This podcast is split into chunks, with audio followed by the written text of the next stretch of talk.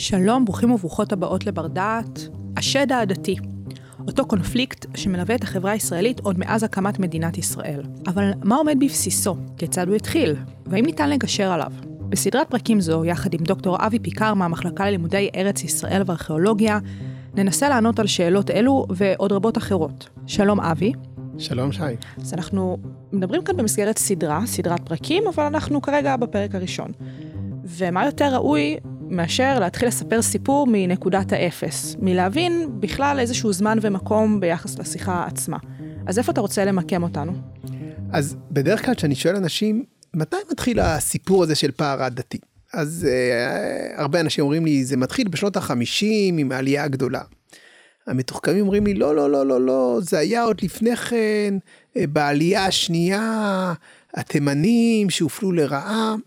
שאומרים לי, לא, זה בכלל היה עוד לפני כן ביישוב הישן. ואני לוקח את כל התשובות האלה והולך עוד יותר אחורה. ואני בעצם מוציא את הסיפור מתוך הסיפור הישראלי, ואפילו מתוך הסיפור היהודי, ואומר שבעצם הסיפור של הפער העדתי הוא חלק מסיפור עולמי. בראייה יותר גלובלית, לא משהו לוקאלי, בדיוק. לא משהו בהקשר יהודי. היחסים שקיימים בין יהודים בני מוצאים שונים, הם נגזרת של תופעה עולמית שאפשר אה, להתחיל להתייחס אליה אה, בראשית המודרניזם. כלומר, תמיד היו מאבקים בין קבוצות האסלאם והנצרות, היוונים והפרסים, תמיד היו קבוצות שחשבו שהן טובות יותר מאחרות.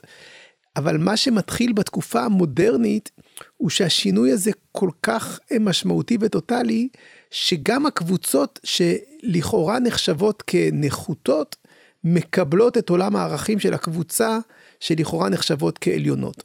כן, זה שינוי שבעצם מתחיל עם שינויים טכנולוגיים, הגותיים, פוליטיים אה, באירופה. ובעקבות השינויים הללו, אה, שאנחנו באמת קוראים להם מודרניות, אה, עולה רמת החיים, מתגברת החירות, ובעצם גם האירופאים מצליחים יחסית, בהרבה מאוד מקרים, בכוחות קטנים מאוד, להכניע ולהכריע אה, מעצמות או מדינות לא אירופאיות באמריקה, באפריקה ובאסיה, ובעצם להשתלט על העולם במושג שאנחנו קוראים לו קולוניאליזם. ההצדקה שניתנה לזה במהלך השנים בעקבות העובדה שהתרבות המודרנית אה, לא רואה בעין יפה שיעבוד, שבעצם האירופאים מביאים את הנאורות, את האור של המודרניות שמביאה לחירות ולחופש ולרמת חיים גבוהה ולשפע, היא מביאה את זה אל העולם כולו.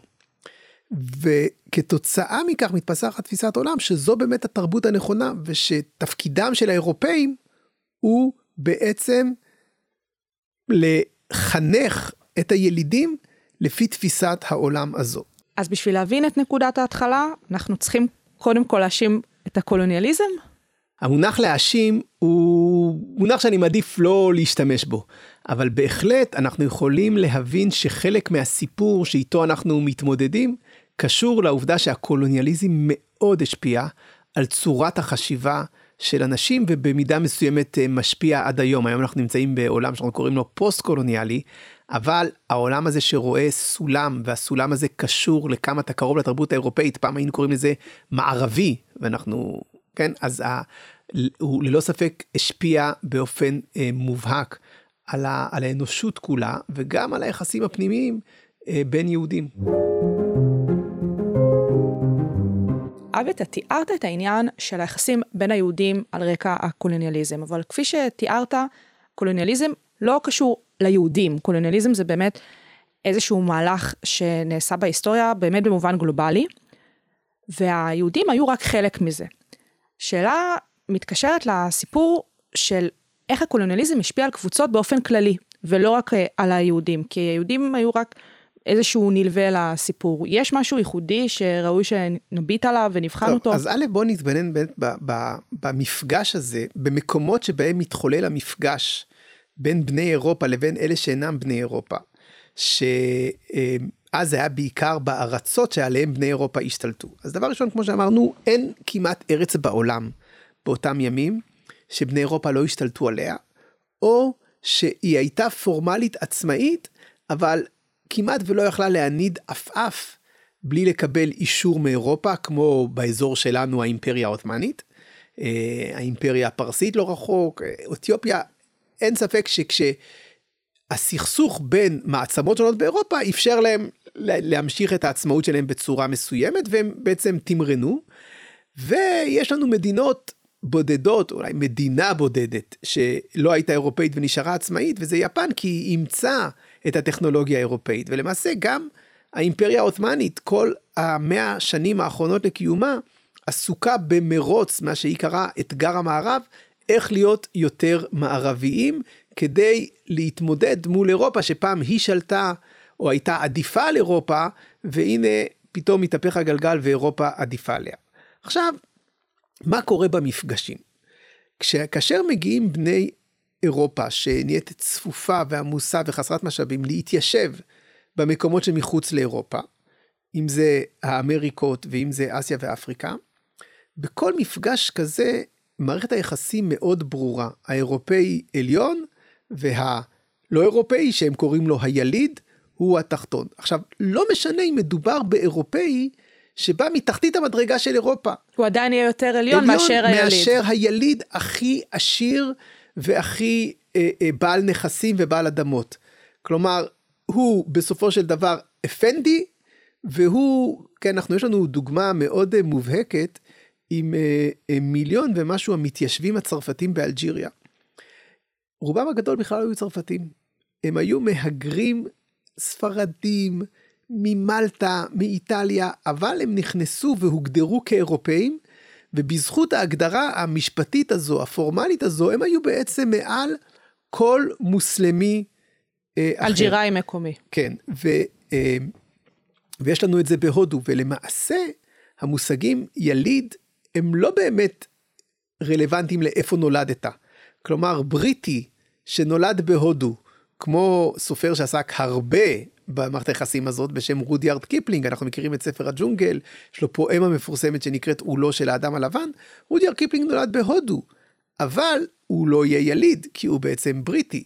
וכן, גם מהגרים מפקיסטן ומהודו שיוולדו בבריטניה, יהיו ילידים ולא אירופאים. כלומר, המושג יליד הוא לא איפה נולדת, אלא איפה אתה ממוקם אה, בתוך הסולם הזה. ובסולם הזה זה באמת כמעט ברור. עכשיו, העניין הוא שבאמת ההגדרה היא פורמלית משפטית, כלומר, אפשר לקחת קבוצה של אנשים, להגדיר אותם משפטית כאירופאים, ואז במהלך השנים הם עוברים תהליך אה, תרבותי מסוים, והם אכן ירגישו עליונים על הילידים, והדוגמה המובהקת לכך היא היהודים באלג'יריה, שבניגוד לכל העולם המוסלמי הם היחידים שקיבלו באופן אה, קטגורי כולם אזרחות צרפתית.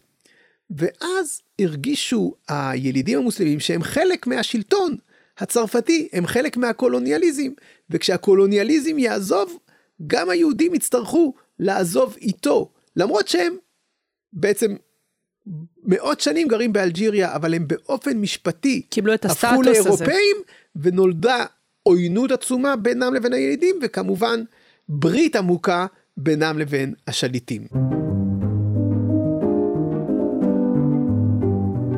אם התבוננו באמת על הסיפור גם של הקולוניאליזם, אבל גם על ההיבט היהודי בתוך העניין הזה, בואו נראה קצת יותר לרזולוציה של היחסים בין קבוצות היהודים השונות סביב הקולוניאליזם, תחת ההשפעה שלה. איך זה באמת השפיע על הקבוצות היהודיות? אז כך, ההשפעה של אירופה על יהודים מחוץ לאירופה מתחילה למעשה עוד לפני בחלק מהמקרים שמגיע קולוניאליזם רשמי. זאת אומרת, אנחנו מדברים על קולוניאליזם, אבל בכלל התופעות האלה לאו דווקא קשורות לקולוניאליזם. אז מה, קולוניאליזם היה איזשהו זרז? אז ככה, יש לנו פה, דבר ראשון, באמת עדיפות תרבותית ומסחרית. וכאשר אה, מתחיל להתפתח מסחר בינלאומי ומתחילים להגיע נציגים של מדינות אירופאיות למקומות כמו בצפון אפריקה או כמו האימפריה העות'מאנית, אה, היהודים שיודעים שפות והופכים להיות מתורגמנים, הם כבר אז הם מתקרבים אל אותם סוחרים אירופאים, אל הנציגים של, של המדינות האירופאיות, הקונסולים, ולעיתים כדי להיות מוגנים מפני השלטון, הם מקבלים איזושהי חסות של הקונסולים האירופאים, והמוסלמים שרואים בעין קצת אה, עקומה או לא טובה את העובדה שהאירופה משתלטת עליהם, אומרים, תראו, האירופאים משתלטים, אבל היהודים מעדיפים את החסות של הקונסול הצרפתי במקום את חסות האסלאם שהייתה עליו מאות שנים. עכשיו, בעיני, כאשר התהליך הזה הוא איטי והולך ומתרחב והשליטה הולכת ומתרחבת, בעיני המוסלמים האירופאים האלה נראים ככובשים, אבל בעיני היהודים האירופאים האלה נראים כמשחררים. מושיעים. כן, עכשיו, פה צריך להוסיף איזושהי אה, נקודה אה, אה, מעניינת וחשובה שמשפיעה מאוד על הסיפור שלנו, שהיהודים האירופאים שהם משולבים בחברה, מאמינים שהם חלק מהחברה, שהם זוכים לזכויות שוות, לזכות הצבעה וזכות השתתפות, והם מאוד משפיעים בכלכלה, וחלקם פוליטיקאים בכירים ועורכי עיתונים בכירים בארצות שלהם. כאשר הם שמים לב בעקבות אירוע שקורה בדמשק, עלילת דם, שמאשימים במה שנראה להם חזרה לימי הביניים, ב-1840, שמאשימים יהודים בדמשק שהם רצחו נזיר אה, קתולי כדי להשתמש בדמו כדי לעשות מצות, הם נזעקים ו- ומגייסים את כל אה, כוחם הפוליטי כדי שהמדינות שלהם ישפיעו על האימפריה העות'מאנית לבטל את פסק הדין, ואז הם אומרים, תשמעו, יש לנו המון כוח פוליטי. בואו נקים ארגון שיעזור לאחינו הנדכאים באותן ארצות פרימיטיביות. והם מקימים ארגון בשם כל ישראל חברים. בצרפתית, אליאנס ישראלית אוניברסל. אנחנו מכירים את זה בשם אליאנס, שזה הברית. והארגון הזה לאט לאט הופך להיות לא כלל אירופאי, אלא יותר ויותר צרפתי, והופך להיות ארגון שמתמקד בחינוך. כי תפיסת העולם שלהם אומרת, תראו, למה אנחנו אזרחים שווי זכויות? כי אנחנו התקדמנו, אנחנו הפכנו להיות מודרניים, אנחנו מתלבשים כמו באירופה, אנחנו יודעים את השפות כמו באירופה, אנחנו יודעים את המקצועות. בואו נביא את הקדמה הזו לכלל היהודים לאחינו בארצות מקום. הנדכאות הם לא מביאים בתי ספר של אליאנס לבר... לארצות הברית או, ל... או לגרמניה הם מביאים בתי ספר של אליאנס. לבלקן לעיראק לטורקיה למרוקו שם הוקם בית הספר הראשון ב-1860 מה הם מלמדים בבית הספר הזה גם קצת מלמדים תרבות יהודית אבל העיקר הם מלמדים את הילדים את הנאורות הצרפתית. הם מלמדים אותם אבותינו הגלים. הם מלמדים אותם, אומרים, כך יוכלו היהודים הילידים להפוך להיות, גם אם לא משפטית, כמו יהודי אלג'יריה, תרבותית, חלק מאירופה. ובמהלך השנים הרשת הזאת הולכת ומתרחבת ויותר ויותר אנשים גדלים לתוכה, מתבגרים לתוכה ומאמצים בעצם את התרבות האירופאית וזה קורה במקומות מסוימים לפני שהאירופאים משתלטים בפועל, או אפילו בלי שהאירופאים בכלל אי פעם השתלטו. כן, התרבות הצרפתית והיהודים הם כמעט היחידים מבני, מבני המקום שהם כבר בני התרבות האירופאית לפני שהאירופאים מגיעים לשם. אתה מתאר איזושהי קונספציה כזאתי שהנחותים בעצמם מקבלים את התפיסה שהתרבות האירופאית, שהקולוניאליזם עדיף על פניהם. איך אנחנו יכולים לראות את זה בא לידי ביטוי? אנחנו יכולים לראות דוגמה מוחשית שהיא אמנם דמיונית וספרותית ולא אמיתית, אבל אני חושב שהיא מייצגת את, אה, את רוח התקופה, והיא מופיעה בספר הנסיך הקטן של סופר צרפתי בשם אנטואן דה סנט אקזופרי, שבעצם יש לו איזשהו מבט אה, ביקורתי על כל מה שקורה, ושם הוא מספר על ידיד שהוא פוגש במדבר שהגיע עם איזשהו כוכב רחוק, והוא אומר הכוכבית הזאת התגלתה על ידי אסטרונום אה, טורקי. אה, בשנים אה, מוקדמות, והאסטרונום הזה הציג את התגלית הזאת באיזושהי ועידה מדעית. אבל הוא מוסיף שם שאף אחד לא האמין לו בגלל לבושו המוזר, והוא מצייר אה, מרצה ליד לוח עם לבוש עות'מאני מסורתי. הוא אומר, מזלה של כוכבית B612 שכעבור שנים קם שליט תקיף שפקד על בני עמו להמיר את לבושם ואז הוא מראה את אותו אסטרונום לבוש בחליפה אירופאית מסביר בדיוק את אותו דבר ואז הוא אומר אבל אז שהוא הופיע בחליפה הדורה הכל קיבלו את דעתו. עכשיו הסיפור הוא דמיוני אבל הוא ממחיש איזושהי תופעה שבה הצורה הלבוש שבה איש מדע מופיע משפיעה על ההתקבלות של הדברים שלו, ואז הוא מראה גם איך שה... עות'מאנים לצורך העניין קיבלו את האלפבית ואת הלבוש האירופאי, וגם מראה באופן ביקורתי שמה שמעניין. את האנשים פה זה החיצוניות ולא הפנימיות. אנחנו יודעים שהקולוניאליזם באמת היה בכל מקום בעולם. הסיפור הזה השפיע באופן שונה על הקבוצות השונות של היהודים בסדר הקולוניאלי? כן, כמובן שיש קבוצות שנחשפו לסדר, להשפעה של מעצמות אירופאיות יותר מאחרות, וכך זה מיקם אותם על הסולם הקולוניאלי. אנחנו יכולים לראות, כמו שאמרתי, בצפון אפריקה, את יהודי אלג'יריה כאנשים שמושפעים uh, הכי הרבה, ואחרי זה היהודים בתוניסיה מושפעים uh, uh, קצת פחות, אבל יותר מאשר היהודים במרוקו. אנחנו יכולים לראות עד היום איזושהי מערכת יחסים קיימת בארץ בין שלושת הקבוצות הצפון אפריקאיות השכנות הללו, שקשורות להיבט הקולוניאלי, ואנחנו יכולים לראות בתוך מקומות במיוחד בארץ כמו מרוקו שיש בה המון קהילות יהודיות שפרוסות על פני מרחב גיאוגרפי גדול מאוד, סוג של התנסות פנימית. אנחנו יכולים לראות מדינות שהקולוניאליזם כמעט ולא נגע בהם, כמו למשל בתימן. אין שם אליאנס, אין שם השתלטות אירופאית, זה לא מעניין אף מעצמה אירופאית למעט אזור חוף הים והעיר עדן, והיהודים שם לא נחשפים לתרבות אירופאית, ולכן כשהם מגיעים לארץ, יהודי ארצות האסלאם האחרים מתנשאים על התימנים, רואים בהם ערבים. אנחנו יכולים לראות שבתימן בין יהודי עדן שעברו השפעה בריטית לבין יהודי תימן ההררית יש שוני. עכשיו, השוני קיים גם בלי הקולוניאליזם, במערכת יחסים שתמיד קיימת בין העיר, שהיא המקום המפותח, לבין הכפר. ואפילו בתימן יש איזשהו יחס מעניין כזה בין יושבי צנעא ליושבי מקומות אחרים. אבל הקולוניאליזם מחריף את זה, מנסח את זה. ובעצם אנחנו יכולים להתייחס אל קבוצות מסוימות של יהודים כאל ילידים, תימנים, יושבי ערי האטלס, כורדים, קבוצות מסוימות של ילידים כנמצאים באמצע נקרא להם מתמערבים, כלומר אין להם אזרחות אירופאית, אבל יש להם תרבות אירופאית, הם אימצו את השפה, אנחנו רואים אותם בערים הגדולות במרוקו, בתוניסיה, אנחנו רואים אותם בבגדד, בבצרה, אנחנו רואים קבוצות של יהודים שקיבלו את האזרחות האירופאית, אם זה באלג'יריה, אם זה בודדים במרוקו, קצת רבים יותר בתוניסיה, אם זה יהודים במצרים, יהודים בסוריה שחלקם מקבלים את התרבות האירופאית, ואז אנחנו רואים בעצם איזשהו סולם בתוך אותה ארץ, לפעמים בתוך אותה עיר כמו קזבלנקה, שלוש קבוצות של יהודים. חלקם הם ילידים שאך זה היגרו מהכפרים ולא נחשפו לתרבות אירופה ולחינוך אירופה, חלקם מתמערבים, כלומר נמצאים בה, באיזשהו מקום בני תרבות אירופה אבל חסרי אזרחות אירופאית, וחלקם אירופאים לכל דבר. ויש דוגמאות נוספות.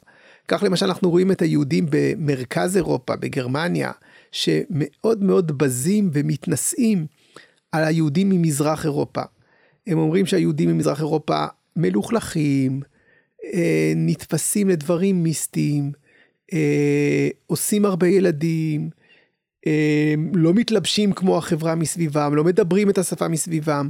הם בעצם או סטיודנט, יהודי המזרח, בעוד יהודי גרמניה לצורך העניין ראו את עצמם חלק מהעם הגרמני וראו את עצמם כגרמנים בני דת משה. למעשה גם הראייה הזאת היא סוג של תשובה על ביקורת שהוטחה בהם בעיני אנשים שלא אהבו יהודים שקראו לעצמם אנטישמים שהיהודים הם מיסטיים ועושים הרבה ילדים ומאמינים באמונות טפלות ומלוכלכים והם בכלל לא שייכים לפה הם מהמזרח ולכן הם שמים ואלה שלא אוהבים אותם הם אנטישמים אז היהודים הגרמנים מאמצים את זה, אומרים אנחנו אירופאים, אנחנו גרמנים בדת משה, אבל היהודים שלא שייכים לפה זה המהגרים אלינו ממזרח אירופה. היהודים האוסט-יהודים ממזרח אירופה אומרים לא, אנחנו מאירופה, היהודים הפרימיטיביים הם היהודים שבאים מארצות האסלאם, הם מאמינים באמונות טפלות, והם מאמינים במיסטיקה, והם עושים הרבה ילדים ומלוכלכים. אבל אם אנחנו הולכים גם לתוך היהודים בארצות האסלאם, אנחנו רואים שבקרב חלק לא מבוטל מהקהילות היהודיות בארצות האסלאם, מתחולל תהליך דומה, קהילות שנחשפו לתרבות המערב, תכף אולי נגיד איך, מאמצות את תפיסת העולם הזו, ואומרות שכן, אם אנחנו מדברים על יהודי בגדד למשל, ההתבוננות שלהם על יהודים באזורים הרריים בעיראק, שאנחנו מכנים אותם יהודים כורדים, הייתה בדיוק דומה לזה. אנחנו בבגדד מודרניים, אנחנו בבגדד משכילים, ואלה הכורדים הם פרימיטיביים, הם עושים הרבה ילדים. היהודים בקזבלנקה או בערים גדולות אחרות במרוקו, הסתכלו כך על יהודים מערי האטלס. אז בצפון אפריקה אנחנו רואים שהיהודים באלג'יריה שעברו תהליך צירפות מאוד מהיר, הסתכלו ככה על יהודי מרוקו. כלומר בעצם... לא משנה איפה בוחנים את זה, אנחנו רואים את אותה הסתכלות, שיש איזושהי קבוצה יהודית שמסתכלת בעין, נגיד את זה ככה, עקומה, על קבוצות אחרות של יהודים באותו אזור. בדיוק, החוקרת עזיזה קרום קראה, קרא לזה סולם המזרוח. שרשרת המזרוח, אני קורא לזה הסולם הקולוניאלי. כלומר, כל אחד מסתכל על מישהו אחר. בהתנשאות שכזאת. זה חלוקה גם פנימית בתוך האירופאים, גם בין אירופאים ללא אירופאים, וגם פנימית בתוך הלא אירופאים, אוקיי? ובעצם כולם מסכימים על דבר אחד בסולם הזה, באותם ימים. הם מסכימים שהקריטריון לטיפוס בסולם הוא אימוצה של התרבות האירופאית. וכך אנחנו רואים קהילות יהודיות שמאמצות לבוש אירופאי, שבעיניהם אה, העובדה שהילדים כבר גדלים על הצרפתית היא סוג של מעלה, שמאמצות הרבה דברים, ואז ממש לאחר שמאמצות את זה אנחנו רואים שמתפתחת בהם בוז וניכור וסלידה מקרב הקבוצות שלא אימצו את התרבות האירופאית, ואנחנו ממש יכולים לראות ביטויים דומים בקרב יהודי גרמניה כלפי יהודי פולין, כמו בקרב יהודי בגדד כלפי היהודים הכורדים. אנחנו יכולים לראות אפילו אנשים שעושים השוואה כזאת, ואנחנו באחד הדיונים ראיתי את uh, משה שרת, uh, שאז ראש הממשלה, שאומר, uh, הייתי בצרפת והיהודים הצרפתים מתייחסים ליהודים באלג'יריה כמו שהגרמנים לפני מלחמת העולם הראשונה התייחסו ליהודי פולין. כלומר, די ווא, ברור לו סולם ווא. המזרוח הזה. אה, ומהבחינה הזאת, הסולם הזה הוא באמת, היהודים נכנסים לתוך משהו שמובנה, זה לא איזשהו פער עדתי שנוצר במדינת ישראל בעקבות העלייה הגדולה, זה לא איזה יחס, איזה גזענות שטבועה באשכנזים או נחיתות שטבועה במזרחים, זו מערכת שכולם חלק ממנה, ובעצם כל מי שנמצא באיזושהי עמדה בסולם הזה, הזה מתייחס באותו מבט מתנשא למי שנמצא מתחתיו באותו סולם.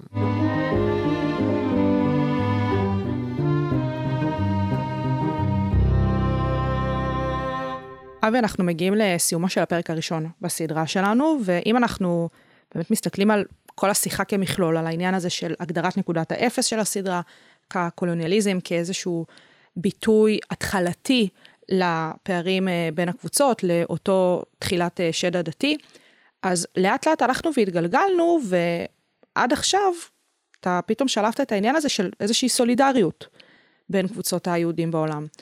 עכשיו, אני קצת מבולבלת כרגע. האם אנחנו באמת נמצאים בנקודה שבה אפשר להגיד, כאן התחלנו, או שאנחנו בעצם כבר מגיעים לנקודה שאומרים, אולי השבר ייתכה, כי הנה אנחנו יושבים בשנת 2022, ואנחנו יודעים שהשד עודנו כאן. אז איך זה הגיוני שפתאום אה, היה לנו איזה רגע אולי של אופטימיות? טוב, א', אנחנו ההיסטוריונים יודעים להגיד דבר אחד באופן מוחלט, שהתמונה מורכבת. זה הדבר היחידי שאנחנו יכולים להגיד. ולדמיין איזה שהם מהלכים שמובילים באופן דטרמיניסטי רק לכיוון אחד, זה תפקידם של נביאים, מחנכים, אולי בתחומי מחקר אחרים נוהגים בזה, אבל היסטוריונים אנחנו מתבוננים על המציאות באופן מורכב. ואם אני מתבונן על השאלה הזו, על היחסים הבין הדתיים, אז בעצם, שאנחנו מזיזים את המבט שלנו לתקופה הקולוניאלית, אנחנו מתבוננים על הוקטור שמרחיב פערים. כלומר, העובדה שחלק מהעולם נמצא במקום אחד וחושב שהוא עליון על חלק אחר מהעולם שלא נמצא שם, זה דבר שמרחיב פערים, מעמיק דעות קדומות. אם תרצו, העובדה שהחלק שנמצא, שממוקם נמוך בסולם, מאמץ את הדעות הללו, זה עוד יותר מעמיק, ובעצם, יגידו בשפה פוליטית, הם מאמצים את נקודת המבט של המדכא. נקודת המבט של הכובש. ואז יש איזשהו לופ שאנחנו לא יוצאים ממנו. כן, אבל העולם האמיתי מורכב מהעובדה שיש בזמן נתון כמה נקודות מבט וכמה כוחות שמושכים לכיוונים שונים. הדוגמה של אליאנס היא מצד אחד מעמיקה את הפער, כי בעצם אומרת, בברור, לאנשים כמו אלבר ממי, שהפך לימים להיות אחד מגדולי סופרי צרפת, המשפחה שלך פרימיטיבית, אימא שלך פרימיטיבית. אלבר ממי כותב את זה מאוד יפה בספר האוטוביוגרפי שלו, נציב המלח. אבל היא גם אומרת, אתה אח שלנו. והיא בעצם גם יוצרת אה, פער, אבל גם יוצרת סולידריות. עכשיו, אליאנס, מהבחינה הזאת אפשר להגדיר אותה כתנועה פרוטו-לאומית, היא לא לאומית, היא לא, זה לא על השולחן שלה, היא רואה את היהודים כאחים לדת. אבל התנועה הציונית היא תנועה לאומית, ובאה, ואנחנו נרחיב על זה, אומרת, תשמעו, נורא חשוב לנו שכלפי העולם כל היהודים יופיעו כגוף אחד. ואם אנחנו מנסים לצייר כיוונים שמושכים בהיסטוריה, אז אם הקולוניאליזם מושך לכיוון של העמקת והרחבת פערים ודעות קדומות, הלאומיות מושכת לכיוון של איחוד. איחוד, הסתכלות על כולם כקבוצה אחת, ראיית ההבדלים כמשניים. ומה מנצח? הקולוניאליזם או הלאומיות? המציאות ההיסטורית מראה שהם כל הזמן נמצאים במקביל. שזה הרבה במקביל. יותר מסובך ממה שאנחנו רוצים שזה יהיה. כן. אין פה איזה פתרון. אין פה איזשהו כיוון אחד שאפשר להצביע עליו, וזה כל הזמן קורה במקביל, וזה מה שהופך את הסיפור למעניין, למורכב, לחלק לא חד וחלק, כמו שאנחנו אה, נתאר בפרקים הבאים. אז באמת כל הסדרה הזאת הולכת להיות מאוד מורכבת ומאוד מאוד מעניינת, וכמו שאמרנו, זה באמת הפרק הראשון בסדרה שלנו. אנחנו כמובן אה, נמשיך אה, לבחון את הסוגיה הזאת בפרקים הבאים בסדרה שלנו, אבל אה, אנחנו ניפרד אה, לפרק הזה. דוקטור אבי פיקר מהמחלקה ללימודי ארץ ישראל וארכיאולוגיה, המון המון תודה. תודה רבה.